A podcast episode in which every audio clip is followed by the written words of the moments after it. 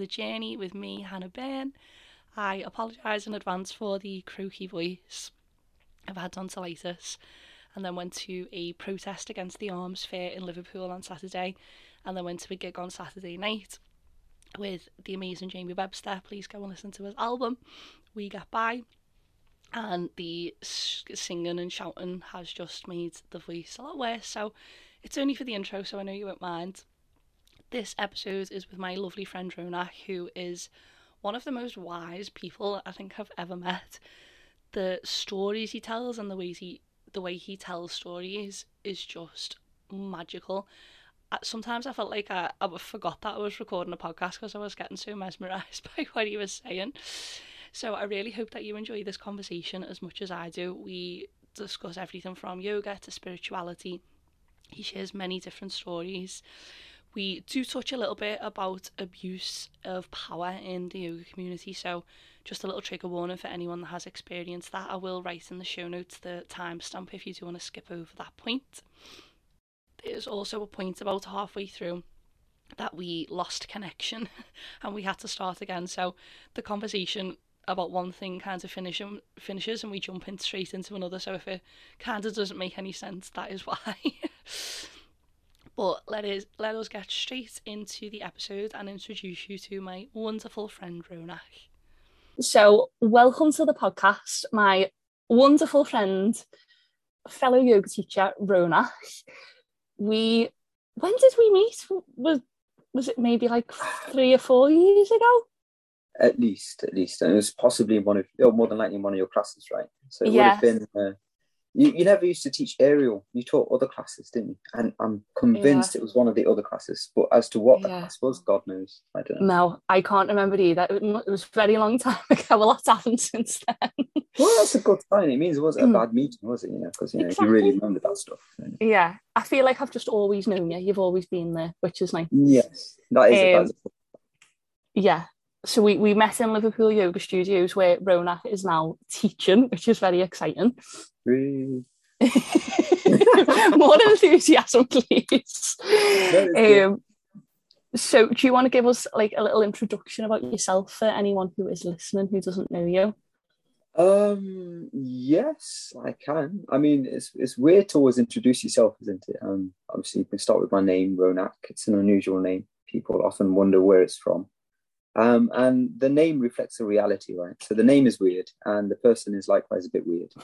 Uh, so I mean that, that's probably the best way to start my introduction. Um, born and bred in Nottingham, moved to Liverpool 21 years ago. God now for university, and I've just never left. Um, got married, had kids. Um, I can hear my wife pottering around in the background, um, and uh, I've, I've just bounced around the city. not done anything specific, but one of the most kind of consistent parts of my life, not just here but back in Nottingham, was was always yoga. Yoga was something we were we were raised with as kids. Um, although my other siblings haven't really taken to it. Uh, it's just it's just myself. Um, so I mean, I, I, studied philosophy at university, did a master's, had dreams of academia, which were were completely crushed due to lack of funding.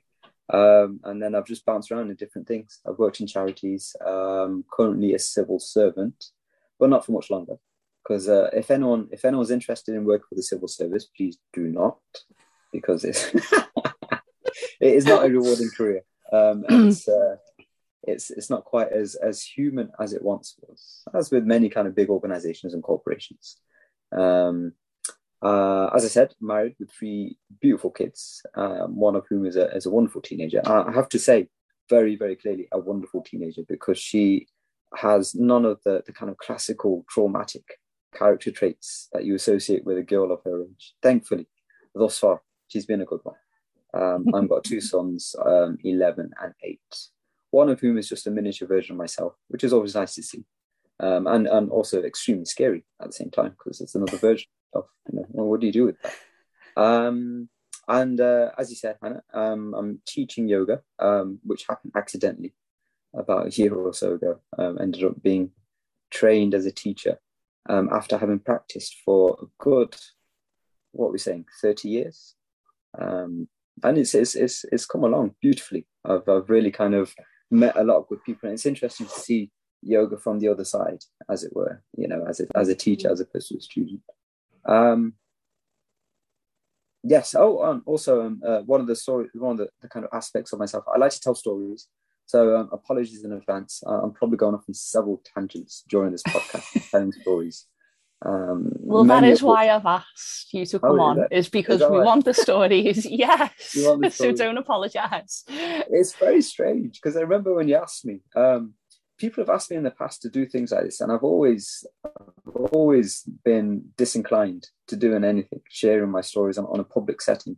Just seems a bit of a, a strange endeavor, personally. I'm not saying it's wrong as a, as a, as an activity, but um, don't know. When you ask me, some, it's like the penny dropped. I thought maybe it's time now. Maybe I should actually. I've gone past forty. I should actually share some of these stories and and you know hopefully people can can at the very least feel a bit better about their day when they hear them. You know, because I've had some weird experiences. I've travelled the world, um, which has been a, a, huge part of my life. Been to really some some really obscure parts of the earth. You know, middle of the mountain ranges in North Africa, um, freezing my things off, shall we say. Um, and they're cold. And I, I, I, you know, I, I don't like to swear. Um, I used to swear like a fisherman. It was amazing, you know, really creative swearing. In fact, I've got a story about swearing. Um, can I can I share it very quickly? Of course, go on. So, you know, obviously traveling the world, you know, you come across a lot of different languages. Um, and I grew up speaking a few languages. Fortunately, it was part and parcel of of the way we were raised. So we had several languages in our houses when we were in a house when we were growing up. So we had, um, you know, some Arabic, some Bengali, which were the two main kind of languages we spoke. Some Urdu because of the guys next door, Punjabi, which was another one. Other guys just down the street. My sister was living in the Punjabi house, so she would speak better Punjabi than she would her own mother tongue, um, and it was disgusting. You know, we always take mick at them. You know, we, we accidentally adopted a Punjabi child into our family. Um, and then eventually I learned English um, when I went to school. Uh, but you know, you, you travel all, and then one of the things you, you really notice about languages is is the concept of swearing.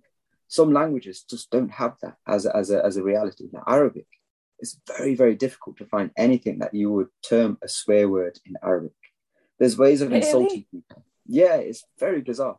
So if I was if I was to be really angry, um, I, the, one of the worst insults you could say to a person in Arabic actually two is kelb, which is dog, or khinzir, which is pig. If you call somebody that, then you know that's that's like you know you, have you've completely dishonored that person. That's the worst thing possibly to say in the Arabic language. Um, but other languages, you know, like English is you know amazing. You can swear, so creative. Oh, yeah. However, it is not the worst language for swearing. The worst language on earth that I've come across for swearing is Punjabi. The really? way they together, yeah, seriously, dude, it's amazing the way they string together these words in a very I don't want to use the word creative, but it is. I suppose there is an aspect of creativity there. Yeah. You know, I, and I can't translate it. You know, it's incestuous kind of animalistic swear words strung together in this long chain of insults. Um, so the worst time, the worst time I ever got insulted by by some Punjabi women um, was when I was in all places. I went to the city of Mecca in Arabia. So Mecca is like a, a site of pilgrimage for, for, mm. for Muslims and obviously that's my background. So I've I've been there a couple of times, and there's there's several things you can do as part of the the, the rites. Um, but one of the things, so I don't know if you know much about Mecca. There's there's a black building in the middle of the, the city, mm. and this black building is called the Kaaba, and it's the place where people walk around you know, seven times. When, when Muslims pray, they they point their themselves towards that direction, wherever they are on the earth. Um, so when you get there, there's different things, and in one corner of the, the, the Kaaba, this black building, is this thing called the Black Stone. And the black stone, they said, was originally white because uh, the, the purpose of the black stone is purification. And if you can connect to the black stone, either by touching the stone with your hand or even kissing the stone, they say that stone will remove the impurities from your heart and allow you to begin anew. It's like a shortcut. And so, um, yeah, I, I heard legends of this from my, my parents or grandparents when I was a kid. And I got there, and you get there, and dude, it's phenomenal. You ever watch wrestling when you were a kid? A little bit, yeah. More my brother's thing. Do you remember uh, something called Royal Rumble? Oh, I don't know. The Royal Rumble is is this annual event in wrestling. I'm going somewhere with this. Just bear with me. Yeah. Sorry, uh, you always are. No, no, no. I love it. I love it. This is why we want you to tell the stories. right. so with the Royal Rumble, it's an annual event in wrestling. I, believe it's still taking place, uh, where 30 big burly men enter the ring and they just go at it, and the last man standing wins. So that's it. It's it's it's amazing as you when you're a little boy. You know, you, you just Mm. you know, mesmerized by this this this kind of sight of big burly men beating the crap out of each other in order to claim this title. Um, and then you go to school and you replicate the activity. Uh, anyway, so um, when you get to the Black Stone, it's essentially just a Royal Rumble. Um, people are really viciously trying to get to the stone, which negates the whole purpose. And they don't realize that by acting in that manner, they're negating any possible benefit they can get from, from connecting to that, that, that particular stone. Um, but that's beside the point. That's what they do anyway. And the guards around the, the place, guards, caretakers, they call them, um, they, they, it's just too much for them to handle. And there's Mm. certain groups of people from certain parts of the world which are known to be the most violent. Um, without stereotyping, they just they just are culturally they're a bit more kind of aggressive in their language, in their culture, in their in their behavior. So you've got people like the Afghans, the the Turks, and the certain groups of Pakistanis. They're the worst. They're the ones who um, initiate the rumble, and you know, last man standing, you know, has to has to kind of get. It's disgusting. So I'm, I'm there with one of my best mates, very very close person to me. Um, whenever I've travelled, usually it's with him. He's a very very beautiful individual. He, he travels the world doing a lot of charity work. So I've done a lot of my charity work with him as well. And so we get there, and he he has been there many times. So he says, "Do you want to get to the Black Stone?" And I'd love to, but look at it. You know, there's no way we can do that. And he goes, "No, no, no. There's a way. There's a way. Just follow me." And he says, "And do as I do." And when we get there, just just copy everything I'm doing. It's going to be really intense. You're going to be crushed by all the people there because it's it's that uh, what's the word in English? Um, crowded, crowded. Mm. Um, and follow me. So all the crowds that walk around this black building, they go around in an anti-clockwise direction to mimic kind of celestial movements and subatomic movements. So generally speaking, orbital kind of movements are in an anti-clockwise direction. So the Earth going around the sun, the sun going around the center of the galaxy, and even the galaxy centering around the center of the universe. They say everything, more or less, with rare exceptions, is going anti-clockwise, um, and it's supposed to mimic that particular act and connect you to that higher reality and beyond through imitation, through reflection, through meditation. Um, so he goes, what we're going to do, we're going to walk the opposite way through the crowds in a clockwise direction and diagonally approach the black stone. And he goes, it's going to take a while. People won't mind. Just don't push people away. Go walk Mm. gently. Keep your eyes down. Keep your focus. Keep your heart present. Breathe, so on and so forth. And so we, we, we do it. We go. And it takes about, I would say, a good 40 minutes or so to make our way very, very slowly towards the the the the, the Kaaba, the black building, and we get there, and the door of the Kaaba is above the ground, so it's about head height, and to the left of the door is the black stone. That's where it is. And so our objective was to reach the door just underneath. And Mhm. when we get there, what we're going to do, we're going to place our hand on the wall. And when you place your hand on the wall, you've pretty much made it. You're going to move ever so slowly, literally centimeter by centimeter, left until you reach the black stone. Everyone else is pushing in the other way. You're very gently working against the crowd. And he goes, it's going to take a lot longer, but we're going to be able to do it peacefully and in a state of tranquility, in spite of the chaos around the cacophony of action and, and reactions and, and absolute mayhem that's taken around you. He says, don't worry about it. Just keep your hand on the building, focus, and just move every time a little space opens up. So we get there, we get to the door. And then um, as we're there, it's it's literally, dude, it's heaving. My face is crushed against the face of this random Punjabi woman. It's that busy. And she's screaming away. Everyone else is screaming away. Um, and then uh, behind this this Punjabi woman, I know she's Punjabi because she's screaming in that language, right? And then uh, she's surrounded by her buddies. There's a there's a whole gaggle of Punjabi women, and they're all middle aged, old, but aggressive. And as soon as I'm there, they start shouting insults at me. What are you doing here? You don't belong here. And then they go off into the swears. And the thing about Mecca is you're not supposed to be violent in any way, shape, or form. You're not even supposed to step on an ant. You can't. You have to watch your thoughts. You have to keep yourself in a state of very deep meditation when you're there, and and and kind of focus on objectivity. So when, as soon as she starts shouts, shouting these insults at me and Adam, Adam's a lot bigger than me, by the way. He's he's got six foot two, huge, and I'm I barely reach five foot seven on a good day. You have to tiptoe a lot of the time. Um, you know, as soon as they start shouting these really creative but harsh insults, I kind of incline my head towards the right and my eyes kind of widen. I'm like, whoa, what did you say? And the second, the second that they realize this man understands what we're saying, that's it. They let rip. They completely start insulting me, my lineage, my mother, my father, my brother, my sister, my my my pets, my my car. Doesn't matter, my hair, you know. And this is all the while people are fighting to get to Blackstone. And so my, my heart's, you know me, I've got a very soft heart. I can't take that kind of stuff. So my eyes are welling up because I'm, I mean, they've been really hurtful. Um, and uh, Adam realizes that I'm getting quite upset and goes, "Look, we're gonna, we're, we're very close. I'm gonna use my size, my sheer size." And he's shouting this at me to open up a gap for you. I want you to dive under my arm and get to Blackstone. Oh. I'm like, okay, I'm ready. And then it takes it takes a couple of minutes because it's that busy, in spite of his size. Keeping in mind, we're being pushed, shoved, punched, um, shouted at, insulted at by these Punjabi women as well. All this stuff's going on. We're, we're drenched in sweat. I'd lost my glasses. Um, my hand was crushed between the bodies of several people. Um, it turned. I've got a scar on my hand from it as well.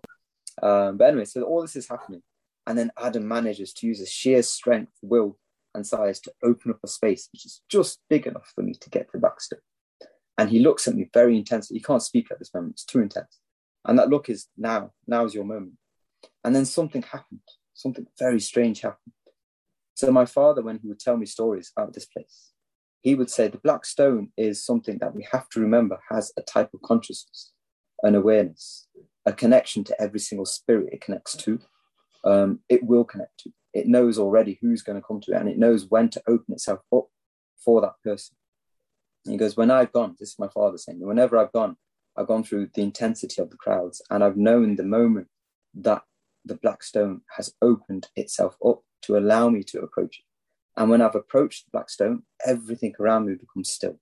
Nothing matters. It's as if I enter into this different dimension and everything is muffled. And it's just me and the stone. And then I connect to the stone. And what happens, happens. And then I, I, I step back when I know it's time. So Adam's there. And I'm remembering this. Why? Because it doesn't feel like that's my time. And I could have moved under it, but it felt like a violation. I thought, no, that's that's not for me. That's that's for Adam. And so I, look intensely at Adam because I can't speak either. It's too, it's too much going on. And he understood my look. So he turned his back to me and went to the Black Stone. And all the chaos is still going on. People are still fighting and struggling to get there. But for some reason, whenever a person connected to the stone, that person is always left alone. And that's not an intentional thing. People just seem to not realize there's somebody there. It's very, very strange. And so Adam connects to the stone. And then when, when you've done your, you know, your connection to the stone, what you have to do, you have to release yourself and then the crowd physically push you out. You can't do anything. You just, it's like, it's like crowd surfing, but in a, in a slightly violent and violating manner. You know, hands are going everywhere, man. Hands are going everywhere. so he's gone and I'm left, little kind of, you know, um, little brown fella in the midst of all these violent people. You know, all that, um, my heart's already broken from all the insults because it was, it was harsh, man. Um, and I, I, don't know what I'm going to do. So I'm thinking, I'm, I'm here, I'm just going to wait for my moment. And I, am not quite sure how long passed, but there was a lot of violence taking place next to Blackstone. And whilst these two men, just to the left of them, are struggling with each other, they're literally in, in proper Brazilian jiu-jitsu mode. They're fighting each other to get to the stone.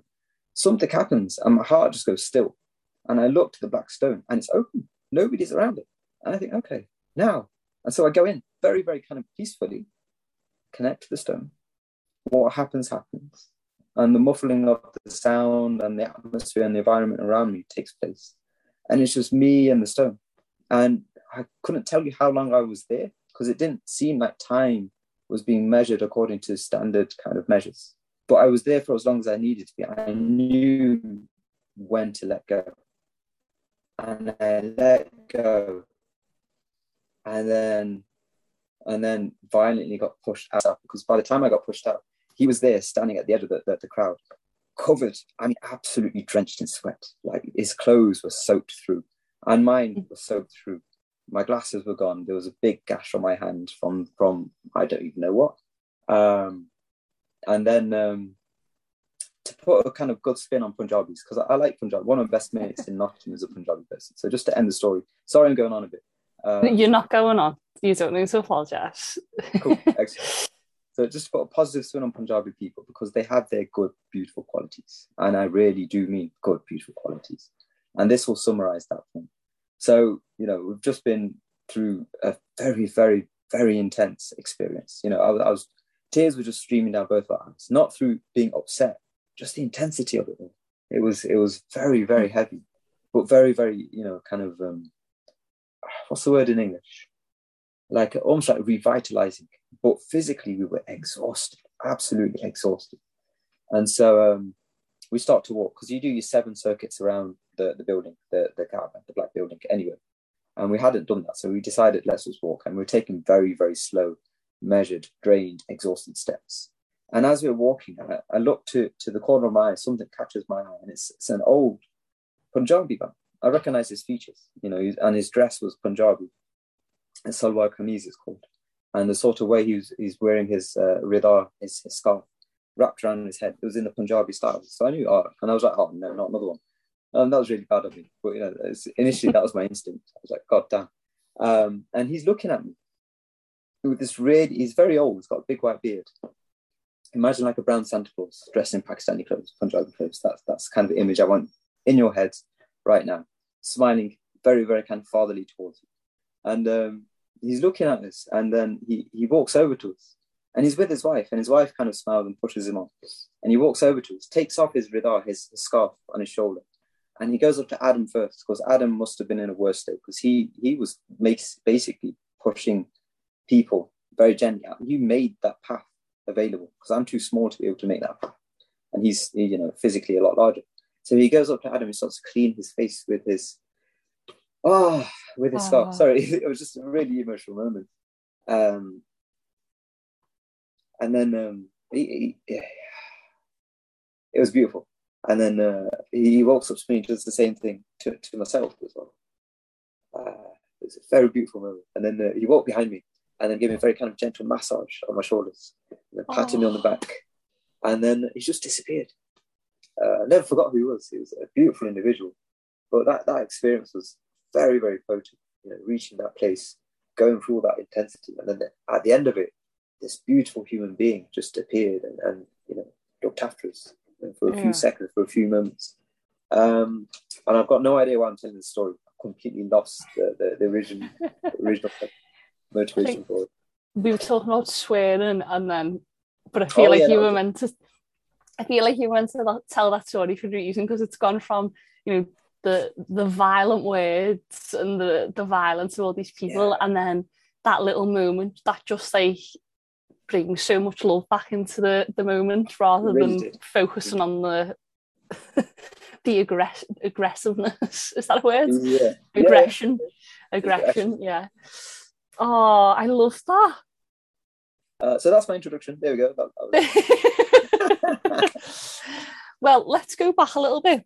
Yes. Um, no, no, no, no. I, I absolutely love that because that warms my heart. I'm glad that you shared that. So, I actually didn't know that you, um, your parents, like brought yoga into your your family as a kid. I, I just assumed it was something that you you came to later on in oh, life. Really? It was from yeah, my mum's side. I know mum's side of the family. So I know because obviously you've got a, a, strong Muslim background, and I know yeah. from other people who've got like strong religious families that they don't yoga's almost seem seen as a religion.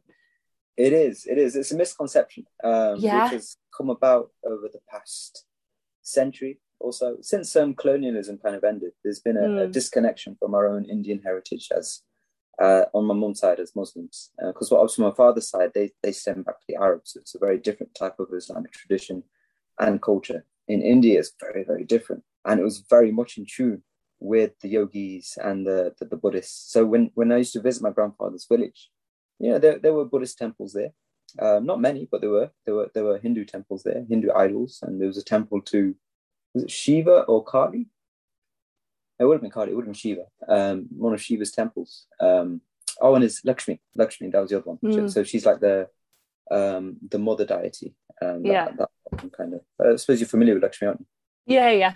Yeah, damn right. Do you want to give it for anyone who's listening who isn't familiar? Lakshmi. Um, Lakshmi is in the Hindu tradition, so amongst a kind of um, the group of deities that exist, each deity represents a different quality, a different virtue. So Shiva is is the god of destruction. I think that's Kali. Kali is god of destruction. Kali. So there's, there's Brahma, Vishnu, and Shiva, and Hmm. one is creation, one is maintenance, one is destruction, and I forget which one Shiva is. He's one of them. Like I think he's one of them. He's one of those. They're, they're, they're a little group. They're a Yeah. kind of Hindu trinity, if you like. Uh, Hmm. Lakshmi is is according to some traditions his wife. So she she is very much that nurturing mother nature type of figure. So a lot of people who go through pregnancies or who wish to have children, they attach themselves to the, the figure of Lakshmi and they invoke her in order to, to seek um, benefit and blessings and and openings in terms of pregnancy and having children. And if a child is ill, for example, they will they will invoke her again, go to her temple and and seek uh, to connect to her ability to, to help them. Um, so Lakshmi is, is one of the more kind of more akin to like Mother Earth, as we would Mm. term her in the West. Very, very similar. Um, stands for many of the, the, the same types of things. So when you see the, the actual statues of Lakshmi, she's a very gentle, um, her features are, or her expression is very kind of maternal. She's smiling, um, as opposed to Kali. Uh, many people kind of have a negative kind of view of Kali. She's she's not a bad woman. no, you I know, in- love in the Kal- tradition. Kali's probably who I connect with the most, to be honest. Really? Awesome. Yeah, I, I don't know, I don't know why, but I always seem to come back to Kali and I have my theories on that. Um, again, Oh. relating to your own kind of constitutions as a as a as a, as a fiery person. And mm, for those who are listening, I, I, uh, no, that'll take too long. Um, basically, per, ancient, person- like, um, ancient personality type models are associated with the elements, so earth, air, fire, and water, and each Mm. one represents a different type. And then you can see all of those manifestations in everything, especially people. So everyone's a combination of all four, but people have dominant traits, and each trait has a level of maturity and development. So it will be different for everyone. Um, and if you ever want to know more, then just come and have a chat with me after one of my classes, um, and and just bear with me because I'll probably go off for, for quite a while. Um, what was I talking about? Yeah, so so Kali has an association with fire. Um, Ah, what, that makes what you sense. call a, a very fiery personality. And um, when I say fiery personality, I don't mean somebody who's destructive and out of control. Fire, when you think about it in its primordial sense. I mean, I lived in the desert, you know, in the middle of the night, we would light a fire. And the fire would represent reassurance, safety, security, protection. And that's what a fire person, when they're mature, represents those types of qualities, like a fire in the middle of the night, in the middle of the, the kind of desert. Um, but when it's out of control, it can be destructive. You have to you have to respect it um, and treat it accordingly, give it the fuel that it needs, but you have to to contain it. Um, so anyway, look, kind yourself, it makes sense. um, it was actually one of my aunties who got me to yoga. I remember she she said to me, I, I tell this story to, to some people. She I was what nine years old, and she she she takes me through these stretches, right? And she goes, uh, "Do these stretches, it'll make you tall." And I'm like, "Yeah, I want to be tall." And uh, I, I mentioned it already. I'm, I'm barely five foot seven on a good day, and you know I see her from time to time. Like, well, what happened, man? You know, you told me I'll be tall. And her response is, well, she, she defends her position. She goes, How tall was your father? Because, you know, my father passed away about five years ago.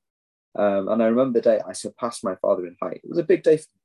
Uh, my own son's getting there now. I told him I'm going to remove his kneecaps if he grows any more.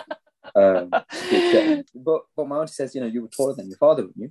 Like, yeah. She goes, Well, I was right then. It made you tall, That's true. relatively speaking. Right? Well, the five foot seven is not what I had in mind when I started yoga. Um, some basic kind of hatha stretches. There was a lot of Janu Sirsasana um, and um, Paschimottanasana. So the forward folds, you know, Mm. putting your knees, and um, then reversing it with the the Purvottanasana, the, the kind of what do you call it? Eastern pose. Uh, like a reverse table. Yes, the reverse, Reverse table. plank, That's, yeah. that's the reverse plank. Um, and then um, the headstand. The headstand well. Mm. Shavasana. That, that's a big thing. Um, But going back to the original point, you know, Indian Muslims were were very much connected to the the Hindu mm. um, mystics, the Hindu yogis, and yoga. I mean, there was a whole kind of because my own, my own family Muslim background, though it may be, they they incline towards this aspect called Sufism. So Sufis are always more, and it, it's almost like a dirty term nowadays, but I'm going to use it as spiritual. They emphasize the spiritual aspects of the religion, so they have a lot more in common with traditions like Kabbalah in Judaism, um, you know, being a monk or a, a, nun in Christianity, like the Jesuits, that kind of mentality. You, you dedicate yourself in a spiritual sense. The only kind of distinction between Sufis and and the traditions I've mentioned is Sufis will not disassociate themselves with the world. They will engage with the world, but they won't attach to it, and say that's the real test. And so in India, there were many, many Sufi orders um, the Chishtiya, the Naqshbandi, they're all random words. The Chishtiya and the Naqshbandi, they were the two of the biggest orders. Um, and this still exists today. There's a lot of Chishtis in India, especially in the north, Naqshbandis all over. Uh, Naqshbandis are mental, man. Seriously. They, they do this meditation, which is uh, usually in the middle of the night, in the dark. They'll stand or sit in a circle and they will recite different, I suppose you could call them mantras, invocations, mm. like divine names and realities, but in repetition and one, it's very hypnotic. Two, it's it's extremely potent. So if you've not seen that stuff before, it can be very what's the word? Uh, we say jalali. So jalali is is is what like majestic, oh. very very kind of intense experience, and then they'll they'll end. It. I'll send you a recording one day. I'm not going to. Oh, yes, please. But it's, it's very very intense. Um, but there was a group of Sufis, uh, a Sufi order called the Shatari, and the Shatari were, were a kind of offshoot of the Chishtiya, so they had subgroups. The the, the first group of the Sufis in India that I mentioned, and the Shatari. What what makes them kind of stand out is they used thousands of different asanas in their practices, in their in their meditations, their worships, their meditations, and they had their own set of sequences. And the manuscripts still exist. They're very very slowly being translated by certain academics, um, primarily in the states. Um, so one of my teachers actually introduced me to the Shataris, and it was amazing, dude, because for the first time you can reconcile with tangible evidence the fact that being um, a Muslim yogi is is not just fine; it's old news. It's been done mm. for hmm. over a thousand years, and there was never any issue.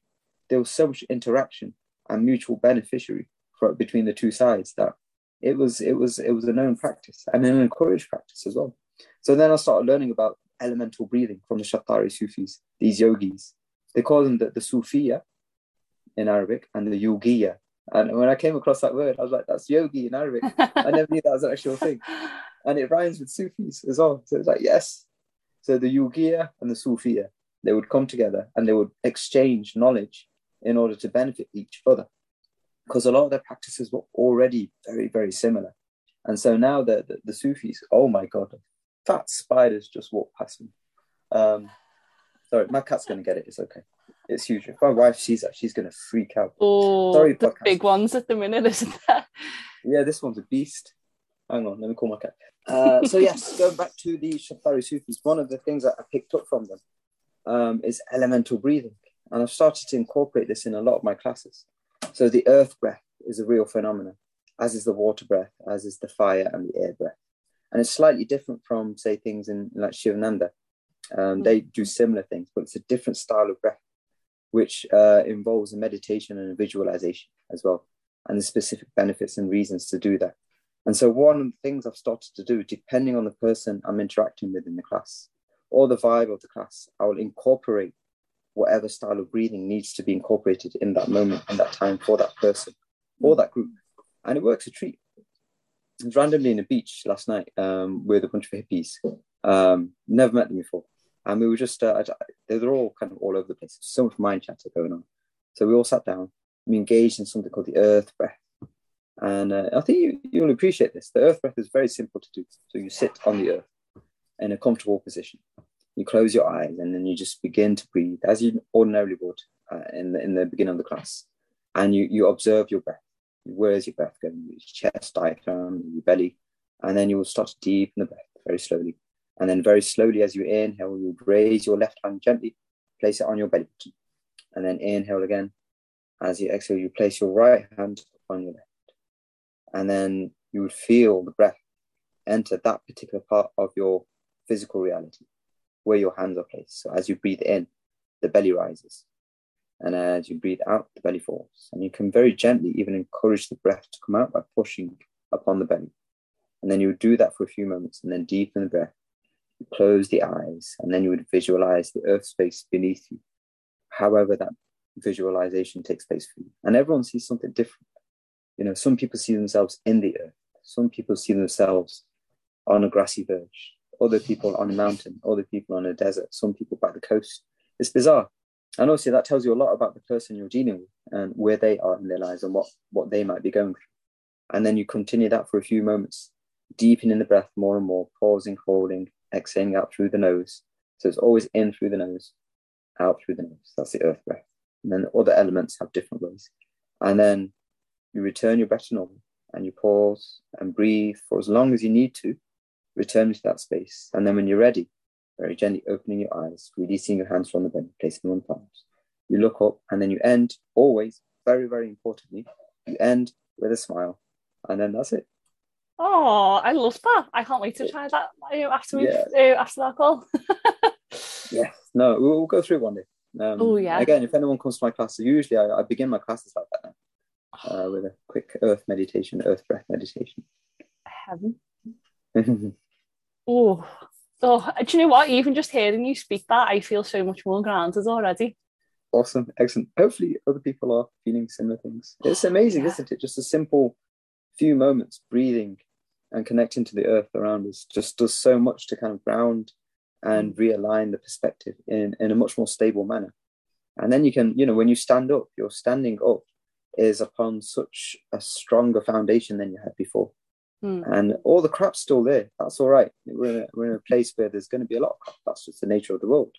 But we can deal with the crap a bit more. And it's it's uh, it's as simple as just a bit of breath. It won't solve your problems, but it'll help you find a way to solve your problems. And that's the key kind of distinction to, to take into account, um, which I always try and remind people. I'm not here to solve your problems. You can solve them. I can help you find a way to find a way. Yeah. Sounds very much like an inner voice session. it, yeah, it does, doesn't it? it, it you've, ju- you've basically just explained what an inner voice session is. for everyone listening, go to Hannah for her inner voice session. That's basically it. Oh, well, obviously, there's, there's, a lot more. There's a lot. More. There's, a, lot. Oh, yeah, there's more, but in a, in a very simple manner. That's how I kind of try and explain it to people. So yeah, if you want to solve your, your own problems, come to me or Rona. she was telling us about the breath and your, your family history. So yeah, that's so interesting. That I actually never. I almost feel a little bit ignorant that doing a yoga teacher training, I never actually knew that there was like such a strong connection with the Muslim faith and the, well, the that's, yoga. That's not your fault at all. Um, you have to remember that the, the kind of advent of yoga in the West was because of Orientalists. Mm. And, you know, there was one particular chap, um, I forget his name, not Richard Burton, somebody else. The, the, the chap who initially found the lost manuscript of Patanjali, the Sutras of Patanjali. Oh, yeah. That, we'll Google it. We'll Google it. We'll we'll add it into uh, the into the, well, the, the, show notes. Yes, yes. In fact, uh, there's a particularly good translation, but the important point of the translation that he found or mm. that he did, it was based on an existing translation which was done by a Muslim, a Muslim uh, scholar, uh, Sheikh, uh, what's it, Sheikh Abu Rayhan al Biruni, his name was, from around 750 years ago. And so he he rediscovered the sutras of Patanjali and he was so impressed with what he read and so kind of connected because he recognized a lot of what Patanjali was talking about was things within the Sufi tradition anyway. You know, with differences, of course, but mm. he recognized the value of the similarities. So he translated it and he called it Kitab Patanjali uh, al Hindi, the, the book of uh, Patanjali the Indian. That's what literally translates it. And so all existing translations are because of Sheikh Abu Rayhan al Biruni. And so this Orientalist, wow. uh, whatever his name is, he, he took that, but he completely dismissed or ignored or was ignorant. Or I don't know what, you know, colonialists, they didn't really like brown people, did they? Really? Let's be honest. No. Um, No. Like, yeah, let's be completely honest, he didn't. they, they, they did. They did. They, they Yeah. Uh, Yeah. What did Kipling call it? The white man's burden. I know. And that was Kipling. Yeah, Jungle Book. But anyway, Mm. that's a different discussion. So um, when when he he popularized the uh, the sutras of Patanjali, he completely neglected to mention any connective aspect to the Muslims at all. Completely neglected. And so yoga has always been portrayed as a Hindu Yeah. um, tradition. Um, that's true in the sense that it has its foundation and its origin in the Hindu tradition, but it's certainly not been kept within the tradition at all in any way, shape, or form. Mm. You've got, you know, Muslim, as we mentioned, Muslim yogis, you've got Buddhist yogis, you've got Jainists. I don't know if anyone's heard of Jainism as a faith. They exist. There, there's there's yogis amongst their, their traditions. There's um, Taoists. They've adopted aspects of yogi, uh, yoga even. Um, and you've got the the Baha'i uh, Baha'i people. Some of them have indulged in the yoga tradition as well, and it's it's all it's all good. I mean, what is Yeah. yoga except using physical movement to understand your uh, spiritual reality? yeah. That, that's all it is. And you can translate that into your own traditions without neglecting the foundations which were laid by those Hindu yogi masters. You know, it's very simple. And it has Hmm. been done for thousands of years. And then, you know, lo and behold, Mr. Mr. Colonialist comes along and then says, no, it's Hindus. Uh, Yeah. Which, you know, that, that's been adopted not just here, but it's also been unfortunately popularized within the, the, the current Indian political dialogue as well. Um, so you see a lot of that there. There's there's uh, without discussing politics too much because I don't think that's that's really beneficial for our discussion.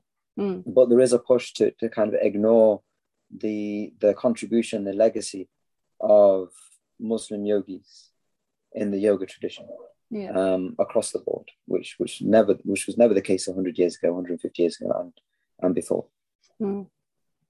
Yeah, because that's the thing with yoga, isn't it? It's like, you know, before I did my teacher training, I did just think it was this physical practice.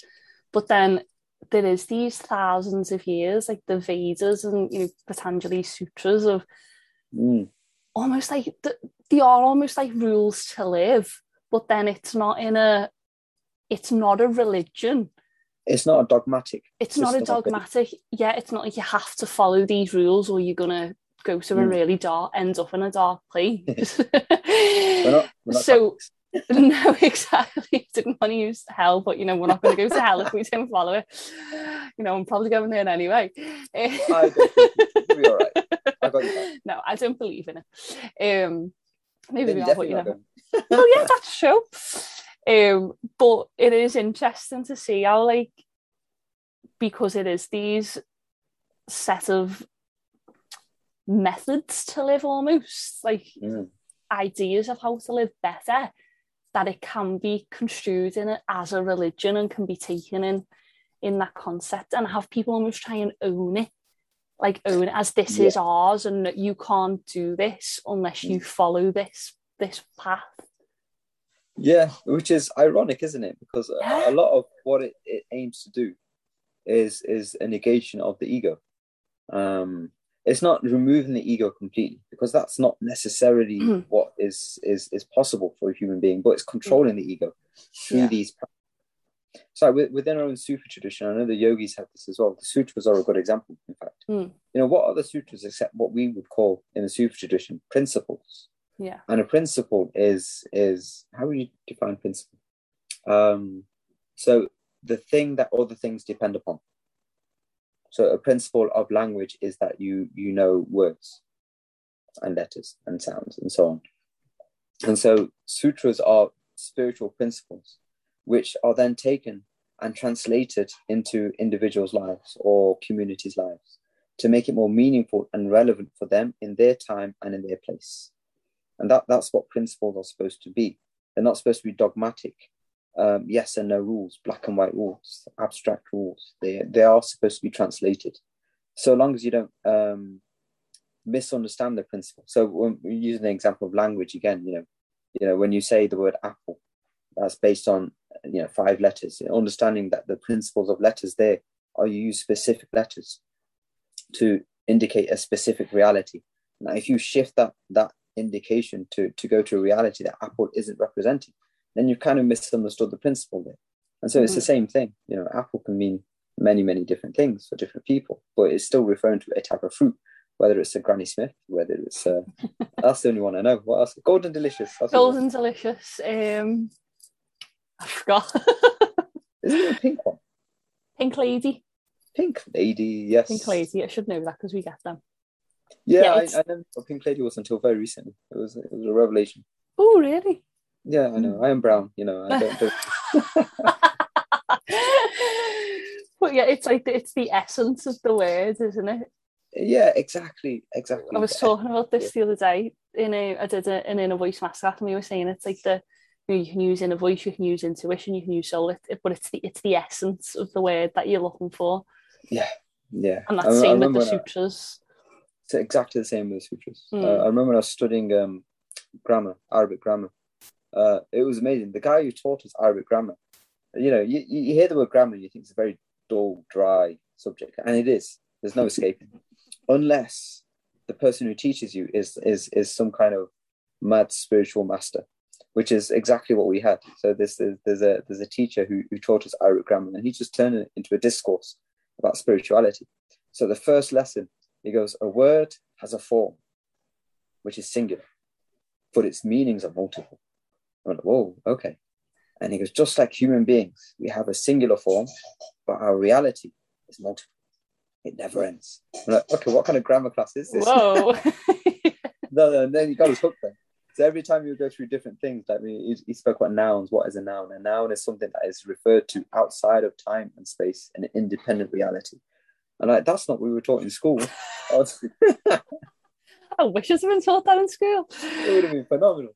Yeah. But, uh, it's uh, principles are very very important. You can you can you can take any principle and, and abuse it, and it's it's done quite a lot. I've had for whatever reason, the past month, I keep coming across people who have been um, Oh, are you still there? oh, yeah Oh. yeah Oh, sorry, I lost you for a bit then. Yeah, um, I can't do anything that's dark or violent anymore. It used, I always used to like struggle with it, but now I just can't do it at all. yeah. I, re- I remember you saying it's just Yeah. it's just not it's you is it. It's weird, isn't it? Like, No, I think it's very wise because I mean, you know, I'm doing that masters in psychology. yeah, And so part of that is looking at the concept. Of, I've just done a paper on aggression, and it was looking at you know the the the the, the re, one of the, the well the potential reasons aggression has become so wide scale, um, and it's almost become like an accepted phenomenon. And Mm. one of the things they look at of many many different things is just the fact that in in the first twelve years of a child's life, they're exposed to more violence than a person would be exposed to historically in the entire kind of duration of their lives. And that's not normal.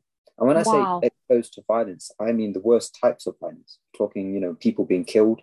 So they've seen people on screen or on video games being killed in in, in horrible manners. And that's not that's not normal. I've dealt with death firsthand. You know, I've done the charity work yeah, and you know we, we've been in, in some really dire places where we've had to deal with refugees coming in and sometimes carrying in dead bodies you know because they've got nowhere you know, dead children and so on um, they don't want to leave their, their, their dead behind and when you're faced physically with that reality that's that's it is traumatizing of course Mm. you know it, it leaves a very um, heavy kind of impact upon your heart and so for, for people to trivialize violence in such a way that they have in, in the modern day kind of culture through the medium of films and video games, that's that's not normal. So for yourself to say that, you know, you, don't like watching those things, you're not supposed to like watching those things. That's the whole point. Yeah. I know. I'm like, isn't it weird that I don't like watching people being murdered on the telly? It's like, no, it's weird that people enjoy it. You know, yeah, that's a not- really good point. It is, it is. And it's it's not pleasant. You know, when you see the, the, the actual violence take place, know, it's Or especially for you, like witnessing that type of thing firsthand, like, Mm. you, you you're not going to find it entertaining no, watching it on the because it's not. no, It's like that it's shouldn't not. really be entertaining, should they? And it's certainly not entertaining for those people who are going through it. No. No, I mean, one of the things we had to do was interview a lot of the the the refugees. So we were there's different ways of fundraising. Uh, so Mm. depending on the project. So with this project I'm I'm thinking of, which was a good few years back, Um, we we interviewed specific people. It was women um, who had, oh, they'd gone through what they'd gone through. I don't want to go into the detail, and it was Mm. horrible, absolutely horrible. The worst types of human behavior you could possibly imagine. Hopefully, not even imagine, because it was it was that bad. Um, so there, I was translating at the time as well, um, and I was also taking the, the the minutes for the notes. I wasn't conducting the interview.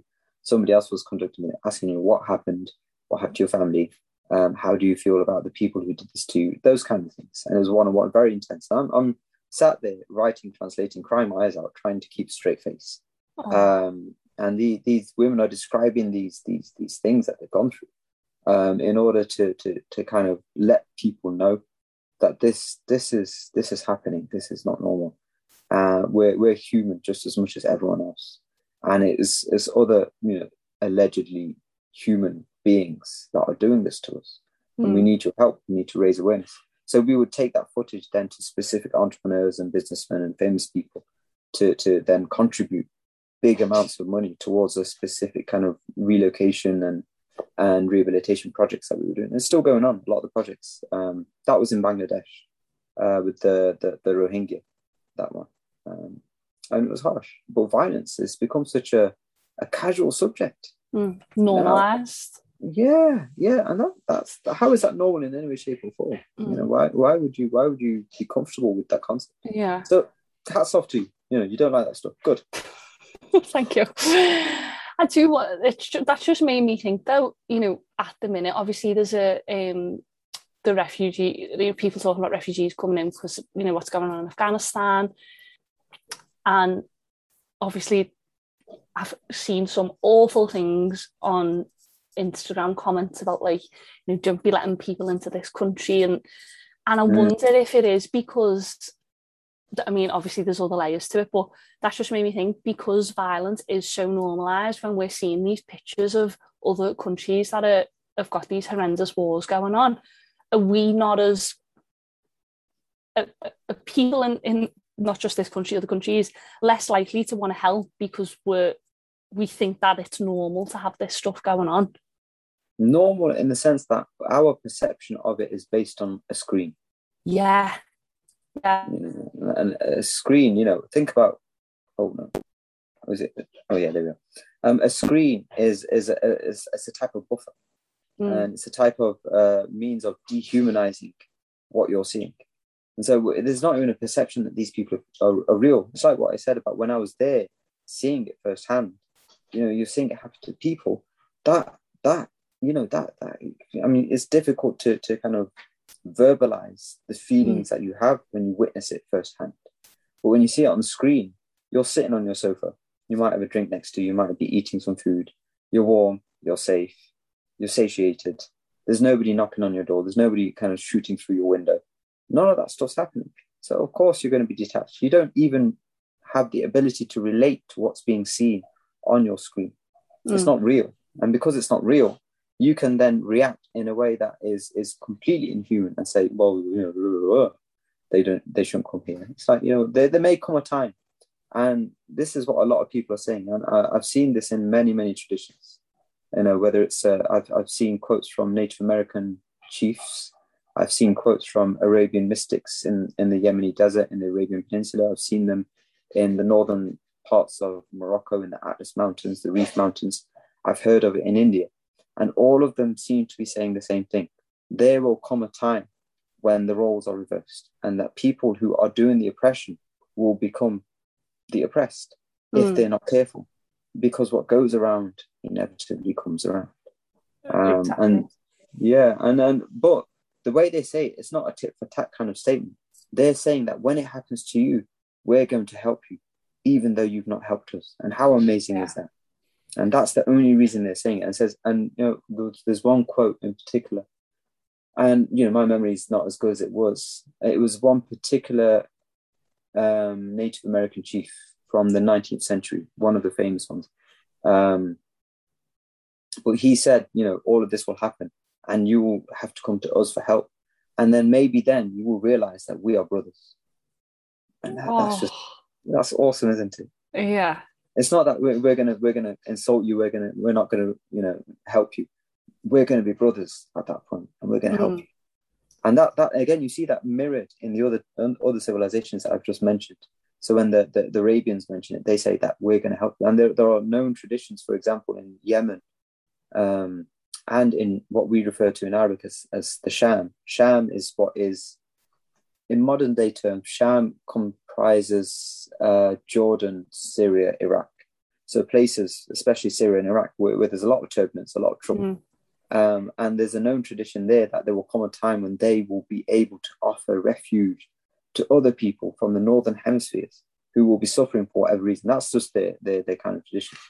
And it's it's only emphasized because they know that they have to help, that they have to go out of their way to help those people who at one point weren't really necessarily helping them. And that that's that's beautiful. That's what you call human. That's what exactly. being human is. Yeah. It really is. Then, yeah, yeah, yeah. And maybe then people realize that we are brothers, we're all sisters. You know, we're all yeah. kind of one, you know, human community. Yeah. Uh, and good things will, you know, come about because even in spite of all the, the kind of trouble that might be apparent at the time, there will still be a, a growth in humanity. Mm. Um, mm. Yes. Sorry. So, what was our topic originally? What were we talking about? um, I can't even remember. but I'll, I'll, I'll really enjoy that. That um, oh, brings a bit of warmth into your heart, doesn't it? Yeah, yeah, it really does. It really does. Reassurance, and it's needed. Yeah. I mean, nowadays, there seems to be an absence of reassurance on a on a mass scale, dude. Mm. Um, and so we, I, I, was mentioning that, that the people I've interacted with, the ones who have gone through, that was it. That's why I was telling the story about the Rohingya in Bangladesh. I think because of the past month, I've, I've spoken to a lot of people, primarily women, who have undergone some sort of abuse at the hands of individuals who claim to be spiritually realized or guides of some sort. Mm and they've fallen victim to to you know kind of predatory advances. And they've been duped. And hearts have been completely and utterly broken because of that. And trauma has has, has come about as well. Um, and that that and that's just not unique to to the, you know the, the, the yoga community or the people associated with yoga. You see in all different types of traditions. Like uh, there's that documentary on netflix bikram. The bikram you know, one yeah. Bikram one. And that, that's just one example of many things. And you know that that that has to be dealt with in some way, shape, or form. And there mm. has hmm. to be a recognition of what it means to be um, spiritual. So the word spiritual is it's just a term that's that's kind of thrown about in in in a very nonchalant kind of manner. You know, somebody who seeks value and meaning and purpose at a, a different level than the physical. That's one way of understanding it. But if if you look at the, the traditions of spirituality, regardless of where or when in the world. There, there's one commonality, and it's the understanding that spirituality is the refining of your spiritual self. And what does that mean? You know, in every single kind of culture historically, that means that you just become a nice person. That's it. That's spirituality. Mm. You know, there's there's no you know there's no need for visions of higher realities and unseen realities although that can happen, of course. You, you hear many different, the sutras we mentioned, the sutra has a whole section dedicated to that topic. Um, the Sufi tradition that, that I come from, I mean, there, there's this, dude, so many stories, so many bizarre and strange stories. I've even undergone and, and lived some of these strange stories myself when I've traveled the world and met with certain individuals. Um, but the point of spirituality is not that. The point is to make you a good spirit. That's it. And and when you're not doing that, I saw a quote from. Do you remember um, Alex, the Ashtanga teacher? Yes. Yeah, yeah. She put something on her Instagram today. I, I can't quote it verbatim, but it was something along the lines of, "You can burn all the sage you want, but if you're a twat, you're still a twat."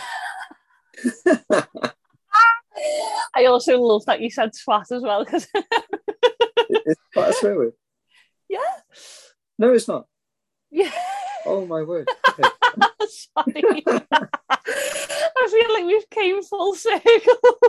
I never knew that. yeah. Okay. Yeah, uh, well, for the listeners, I've, I've, said a swear word. There you go. I, swear, I swear it all the time, so it's fine. You swear beautifully. I, I remember your classes. yeah, I do, I do swear in my classes, and then I, I think after that one goes over, I haven't offended anyone. You swore in front of my son once, do you remember? Oh, just nearly, I just nearly went, oh shit, yeah. I did. I think it was shit. I think I went shit, and then I was like, oh no, sorry. I remember he was there, in you know, on all his innocence, and he just looked. And, what was that sound from that woman's mouth? What would you say?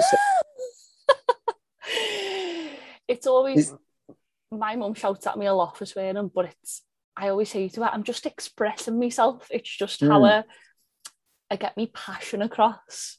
Oh, yeah, yeah. You're not Yeah. swearing in Punjabi. That's that's a good thing. No, no, I'm not doing it in an abusive way. I wouldn't swear at someone. It's always in a sentence. About Um, some- uh, about something, yeah.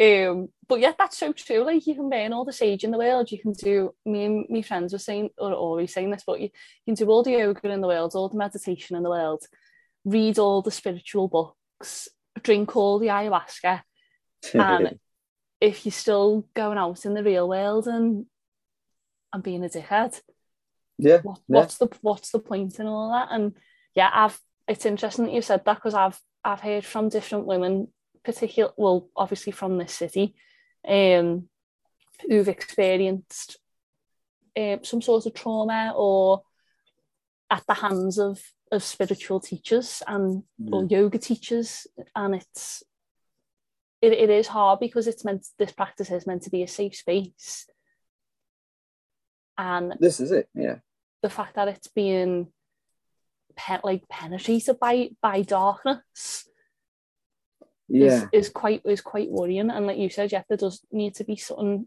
there does need to be something done about it There does. I mean, awareness is the first stage.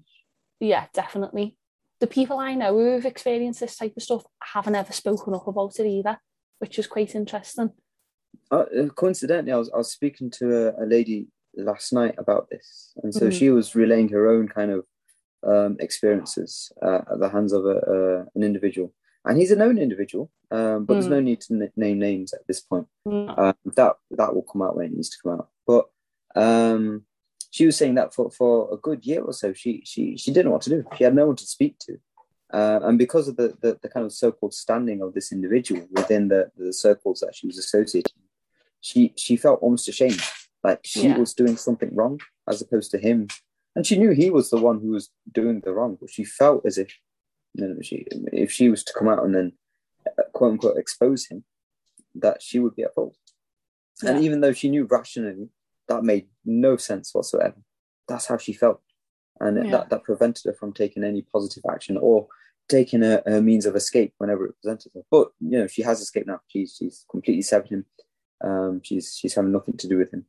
Um, and un- unfortunately, she's she's also come across several other people who have who have um, who have been uh, treated in similar manners to by this this particular person. But it's I I, I do worry about it because I've I've seen the signs within not just the yoga community. I've seen it in my own community as well. You know the, the kind of uh, amongst the, the Sufis, and then you, you hear other things about other religious or so-called religious communities, and then the same thing happens. And that's why you can see why, why people have almost like a, a dismissive attitude towards anything that's vaguely spiritual. Because if all this abuse is is happening, where's the safe space? Where do you go? Who do you go to? Mm. Uh, who can you trust? Um, it's, it's a of affairs because there are good people out there. I mean, yourself, your, your inner voice workshops, that's a safe space. People can go to you, they can sit with you, they can benefit from whatever you give them. The lights that become apparent from the the, the, the dynamic between you and whoever comes to you, and that that's that's what you call benefits. That's what you call um, the, the definition of light in in in our tradition is um, it makes the known become unknown and and people who are, are spiritually inclined or spiritual leaders or guides in any way shape or form what they are supposed to be are lights. They make the unknown become known in the sense that they help that person know more about themselves and become content with whatever they are. Because it's not about transforming the person into something they aren't. It's about making them realize what they are. And there's such a key difference in those two concepts um, and I, I've noticed that a lot of these these kind of pseudo spiritual guides, their emphasis is on, you know, you, you can become this, you can experience these types of unseen things and have visions, and then you know we can connect, and then the abuse begins, and then the Mm. person becomes entrapped almost, and it's it's horrible. It's horrible. I mean, Yeah. even as a yoga teacher, sometimes I feel like a I'm in. I'm, I'm treading on eggs. Is that the, the phrase? Stepping on eggs. eggshells yeah That's- yeah because you can see people. You can always. I mean, I've, because I've studied this this kind of uh, means of of reading people's personalities. Um, you can see when people are being defensive because of those types of experiences, and I, I see them a lot in yoga classes. They come in, and when when they see a man at the front, remember we had this conversation when when you first kind of put me forward for for aerial yoga. That Mm. was that was one of my concerns. I didn't want to be um, somebody who would cause another individual to feel unsafe in a space which is dedicated to healing. Yeah. Um, and I still think it might be a bit of an issue because there's, there's a lot of examples of men in particular. It's not just men, but men in particular who are abusing their positions of power. Yeah. And when people of vulnerability go to them, it's it's it's it's not good. No. And I don't, uh, for you as a teacher, I don't think you should let that stop you from from doing your work because you are so meant to do this this job and you've got such a, a gift to share. So I do think it is down to because I know personally if I go to the class and there is a man teaching or if I've been to like, you know, plant medicine ceremonies or, you know, any type of workshop and it's a man leading it, I instantly feel uncomfortable. Mm, From- that's my point. Yeah. Whereas that's on that's on me, that's not on the teacher. That that's my own because of my own exper- life experiences. Yeah. So what something I I am really working on is when I am this is really for anyone listening, if you know this is resonating and you're thinking, oh yeah, I, I avoid going to, to male teachers. Because there are amazing male teachers out there like yourself, who deserve the who deserve people to to be there. Um what I try and do is when I am in them spaces, feeling, and this is men and women, this isn't just male teachers, feel into the teacher's energy or the person who's holding the space. And Mm. if something feels off, then they're not the teacher who's meant for you. And it doesn't matter what the reasonings are, but you've really got to tune in and and see. Like I went to a, a ceremony, a Kambo ceremony last year. Yeah. And I didn't know. I, I I think I knew it was a, it was a man leading, and I was a little bit like, oh, a little bit like in my own head. And when I got like when we got there and we sat down, and like I instantly felt safe. I instantly felt like, oh, okay, I can relax around this man. Like he he seems nice. And when he did Yeah. the, I don't know if you're familiar with Kambo. Yeah, yeah. Yeah, the um when he he was like, oh, can I take your leg to do the little the little burns before he puts the the frog How did that breathing feel? On? okay? Well, he was like, "Can I, can I put, can you put your leg on, like on his knee?" And I was Mm. like, eh, yeah. I just said, I was like, "Yeah," and in my own head thinking, "Oh Jesus Christ, don't really want it. And then as soon as I put my leg on his, I was like, "Oh, oh, I feel feels again safe," and it Mm. instantly felt okay. So it, I think it is definitely tuning in to your own body and noticing if it feel if the energy feels off. Yeah, yeah. And everyone does have that ability to a lesser or greater extent. And that's part and Mm. parcel of being human, isn't it? Mm. That instinctual awareness of where you are and who you're with and what Yeah. kind of energies are in the room. I mean, it's, it's uh, again, it can be, people can tend to ignore those things sometimes. And Mm. Yeah. rationality is, is somewhat overrated. You know, rationality is as a tool to be utilized by the heart. That, that's how we were taught. That's how, you know, Patanjali in his sutras, he emphasizes a similar kind of principle. Um, it's not there to lead. Rationality isn't there to Mm. lead your life. It's there to, you know, be led and to enable you to, to understand things better. But it won't bring you to the highest point of realization or a higher state of awareness and existence. That's what your heart is there for. That's why they Yeah. it spirituality and not intellectual pursuits, right? yeah, no, it makes sense because I know, you know, I've had, you know, friends or other students talk about, you know, particular teachers who, you know, are, are well known in in the yoga world and have, you know, got a Mm. really um big following. And they've made comments of, oh, I don't know how I feel about them or I'm not really Ah. sure.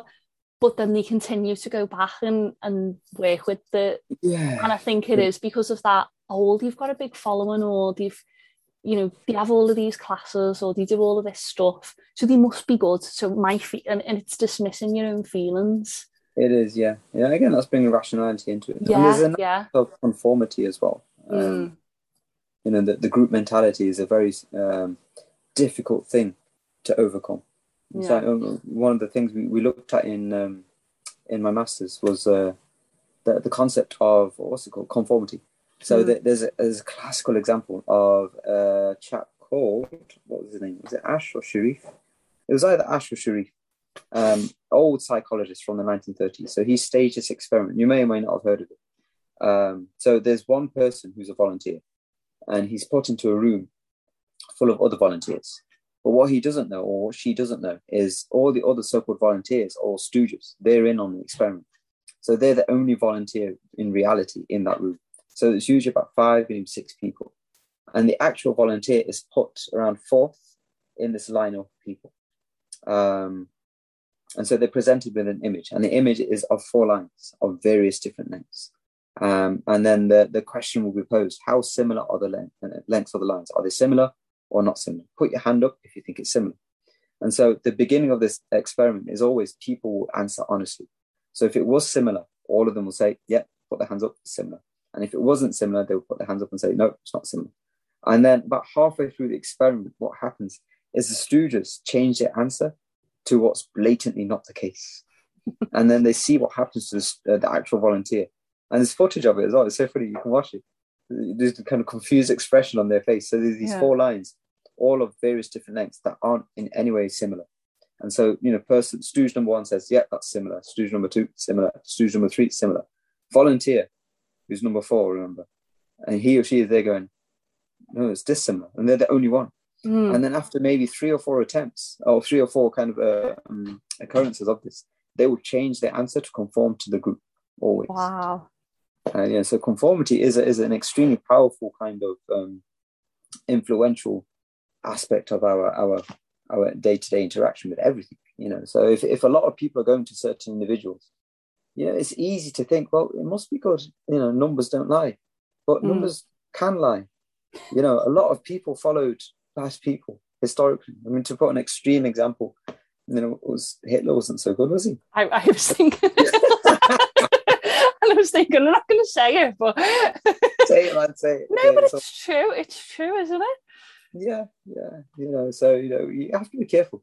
It's like I, you know, um, was it a couple of weeks ago? I, I did a little philosophy talk in um the yoga festival. In oh, I should have seen that. Oh, what was the place called? Somewhere in Anfield. Uh, oh, in nice. the not um the Isla Gladstone. Yes, that's the one. That's one. Yeah. Never seen that place before. Amazing, beautiful. It's gorgeous, isn't it?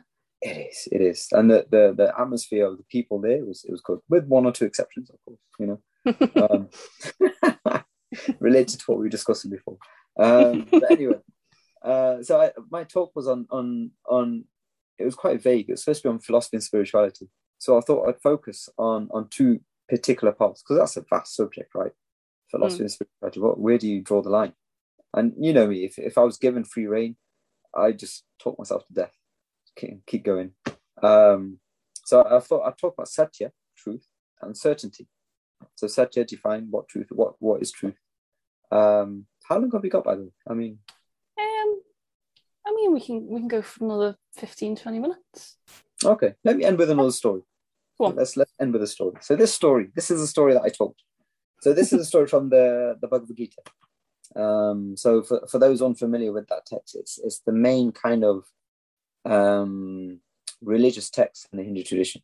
You could say equivalent to the Bible, but it's it's a bit different in some ways because there are other books as well. Um, but it's certainly the biggest one. It's the most famous one. um, so the entire Gita is essentially a dialogue between uh, a chap called Krishna and his disciple Arjun or Arjuna, depending on the dialectical kind of pronunciation. Um, and it's taking place on a battlefield. And the battlefield is is uh, comprised of two major armies, one representing primordial good and the other representing primordial evil. And Arjuna is, of course, on the side of the good, and Krishna is his charioteer. He's not taking part in the war, but he's helping Arjuna fight the war. And Arjuna is one of the main princes or generals or lieutenants, I, I, forget the term in English, in the war. His older brother is the king, um, and he's leading the efforts against the evil side. The evil side, however, is comprised of family members of Arjun. They're his uncles, cousins, you know, relatives, his spiritual teachers on that on that side as well. So he's in a dilemma. He's in this kind of ethical pickle, and the, dialogue takes place because he wants to reconcile his dharm, his duty, and his karam, his his kind of consequential um, actions with what's taking place. Is it right to go to war against your loved ones or not? In spite of the situation, in spite of the good and evil kind of um, implications. And so this dialogue takes place. That's the Gita. And then the, the, the story goes on to the actual war taking place. And so the war, as we said, between good and evil, and it's been led by Arjun's older brother, a chap called Yudhishthira. And Yudhishthira is um, interesting fellow, right? So uh, Yudhishthira is, is one of five brothers. Arjun is the third brother.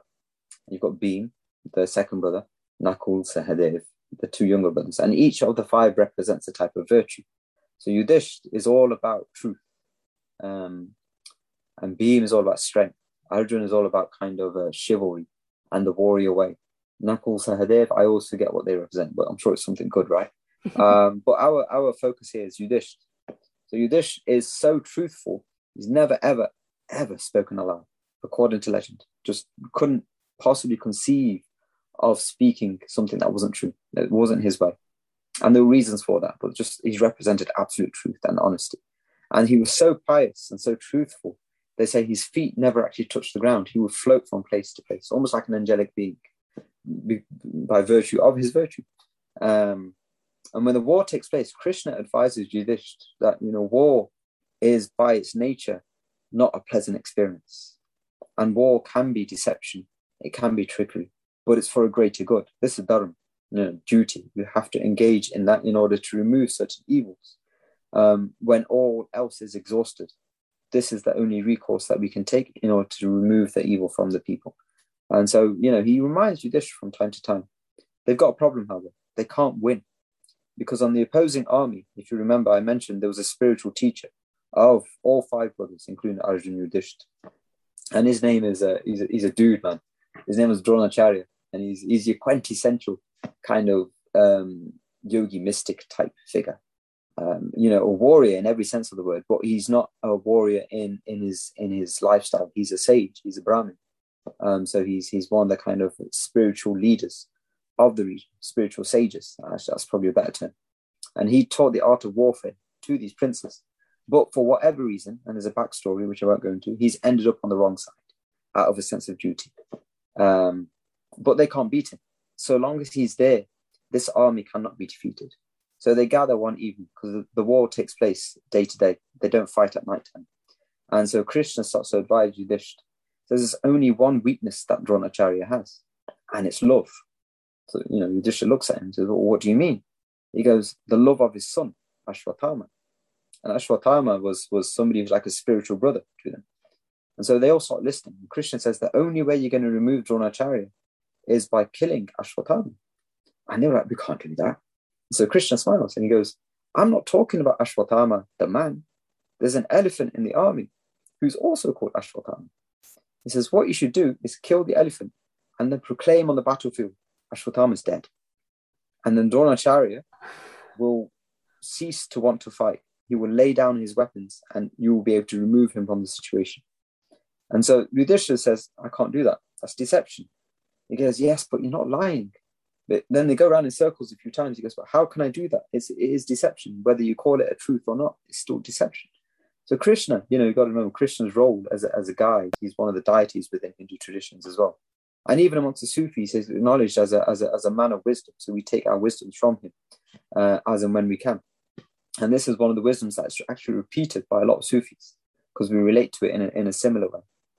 And so eventually he convinces Yudhish to agree, to allow it to be done. And so the next day arrives, and then the younger brother, um, the second brother of the five, so Yudhishthira, Bhim, remember, the, the, the, the paragon of strength, huge fellow, massive, and legend has it he was seven and a half foot tall. He was, he was this huge beast of a man. So he walks around the battlefield looking for this elephant called Ashwatthama, finds Ashwatthama, kills the elephant. Poor elephant, but you know, needs most. That's what they say. And so then he starts to run around the battlefield celebrating, and he had quite a stentorian voice, a very powerful voice. And so he started to say, Ashwatthama is dead. I've killed Ashwatthama. And so the army starts to hear, and then word very, very quickly gets back to Dronacharya. And he hears Ashwatthama is dead. There's Bhim. Beam can't kill Ashwatthama. He wouldn't do that. They're brothers, spiritual brothers. They grew up together. And he goes, something's afoot here. He didn't quite trust what Bhim was saying. So what does he do? He decides to go to Yudhish. So he, he, he works his way around the back of the armies and goes to the camp of Yudhishthira. Yudhishthira is directing his forces. And there's a parley made, so no harm is done to Dronacharya at that point. And he goes straight to the king and he goes, Yudhishthira, he goes, I've heard a strange thing. And he goes, I've heard that your brother has killed Ashwatthama. Is this true? So Yudhishthira's in a bit of a pickle and he puts his head down, takes a moment, looks up, and he goes, and I'll, I'll translate almost verbatim. Um, he goes, Whether man or beast, I know for certain Ashwatthama is dead. And so Dronacharya at that point believes his son is dead. That's what he's taken from that statement. Mm. He goes outside and they say he had his bow on his back. He takes off his bow, gently lays it down on the ground, he takes off his sword, lays it down on the ground, and then he sits on the earth and closes his eyes into a, deep state of meditation to mourn the loss of his son. And then there's another fella in the army who had his own vendetta against Dronacharya. Another story, another scenario. But we won't go into that. But he sees Dronacharya defenseless and he takes the opportunity to assassinate Dronacharya at that point. Unfortunately, that didn't need to happen. But that's not our story, so we won't go into that. But he kills him. And then by virtue of that deception, they they win the war eventually. But the important kind of point here is Yudhishthira, as soon as he'd uttered the words, Dronacharya just waited and seen this, he might have hesitated. They say that his feet, which were, you know, hovering above the earth due to his piety, they land on the earth. And then they say he, he had to walk like a normal human being for the rest of his life. So the reason for mentioning this, we, we studied this in, um, in, in my philosophy degree as well. We did a module where I wrote an essay on this particular topic. And it's like, well, what does that mean? One, was he right to do what he did? Two, when his feet descended down to the earth, was that a good thing or was that because he did something bad? And so this discussion ensued. So in modern philosophy, there's this a philosophy of language. There's this theory called the Gricean theory of language, and um, he calls this a conversational implicature, which is where you you can tell somebody a truth but deceive them, and there are reasons for that. And the reason is what defines that scenario as good or other than good. And so when we take it from that particular perspective, we can say, as a lot of sages have said, and with, with certainty, that he did the right thing. And his feet landing on the earth actually showed that he did the right thing. Why? Because when he was in that state of, of absolute truthfulness, he was detached from the earth and he was detached from the people he was supposed to be helping to protect, lead, and essentially serve as a leader. And when his feet landed on the earth, he'd finally connected to the people he was supposed to be helping. And his, his state, his, his heart actually increased and ascended as a consequence of that. Even though physically it might have seemed like a descension, spiritually it was an absolute ascension. And so it was the right thing to do because he, by doing that, he'd helped billions of people ever since. Mm. Uh, that's the that's the idea. But it's it's it's, mm, it's dodgy ground, isn't it? Dodgy ground. I'm not saying you, know, you should employ. People do. Politicians use this conversational implicature all the time. Whenever they you know they're asked a question and they just skirt around the question, don't they? They imply answers. They're not really straight. They're not very good at it. That's basically why. um,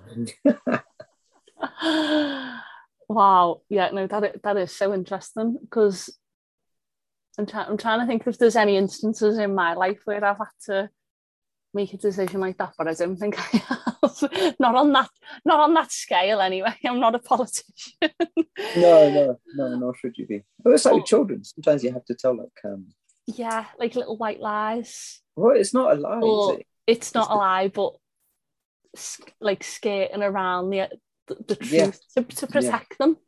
And that's the point. You're protecting them. Yeah. You're protecting them. And so long as you, you've got that good intention, that's what it comes down to. And that was Yeah. the kind of purpose of the, the talk, good intentions. Mm. Um, then then you're right And uh, Yeah.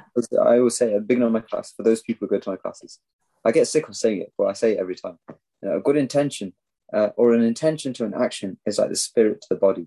gives it life, value, meaning, and purpose. So make a good intention and you'll have a good spirit. Oh, Mm. that's beautiful. Yeah, yeah. I That's a good way to kind of conclude as well, isn't it? Yeah, definitely. Well, I was going to ask you if there's anything you'd want to share with someone who's just like starting out on the spiritual journey, but do you feel like a That's good in, that is a good intention? It's all about intention. It's all about Mm. intention. What do you want? You know, what Mm. do you want to achieve? And the intention isn't necessarily static. You start off with an intention, which is as good as you can possibly make it, whatever that means to you. And then as you move through realizing that intention, actualizing that intention through your action, it might change. And that's okay. Change it to Mm. something which is also good, which will take you further. Um, and trust that that instinct. Really do trust your heart. And the heart is a very powerful entity. And if you're not listening to your heart, then you know, learn, learn. And when I say listen to your heart, I literally, how do you feel about X, Y, and Z? That's what listening means in relation to the heart. Yeah, I, I agree. I agree. That's what I, my daily practice is, is what does this feel like? What does that feel like? Yeah, inner voice, right? Yeah, same thing. The essence Yeah. is there. The essence is the same. The essence is the same. Absolutely. Mm. Mm. Well, thank you very much, Rona, for sharing all your lovely wisdom and stories. I could listen to you all whole day. Um, for anyone who does live in Liverpool and would like to come to your classes, where can they find you? Um, so most of my classes are actually cover classes. Um, most of them. Uh, I I find myself teaching maybe three or four times a week. But I mean, in terms of static permanent classes or semi-permanent, I suppose nothing's permanent. Um, Tuesday evening, quarter past six, uh, yoga for the people. Uh, uh, it's a very small class, but again, I'm there. Um, and Saturdays at Liverpool Yoga Studios, quarter past ten, I'm teaching aerial yoga, which was formerly your class, of course. It was. Uh, It was, and it was an awesome class. It's not as good as your class, but I'm certainly trying my best. Uh, I'll bet it's better than mine. no, dude, come on, seriously. I mean, your classes were the highlight of my week. I, I, I, I Oh. did so many things to make sure I got to your class every week. Seriously. Oh, Apart from that time when I injured myself, you know, that that was out of my hands. Yes, that still scars me for life, and I wasn't even there. Was that your that I injured myself in? It, it wasn't. I think it was in Other Hannah's. It was all down, wasn't it? Yeah. Yeah. For those Um, listening, I fractured my wrist falling out of the hammock, and that's the only time I've ever seen anything happen. Come to aerial yoga. I remember that time I broke my wrist by falling out. yeah, I've never ever seen anyone hurt themselves in the hammock, and I taught it for four years, maybe three. Remember that girl that face planted? She didn't hurt herself, but I think Oh, her yeah. ego got hurt. Yeah. Yeah, I That- think her ego got hurt.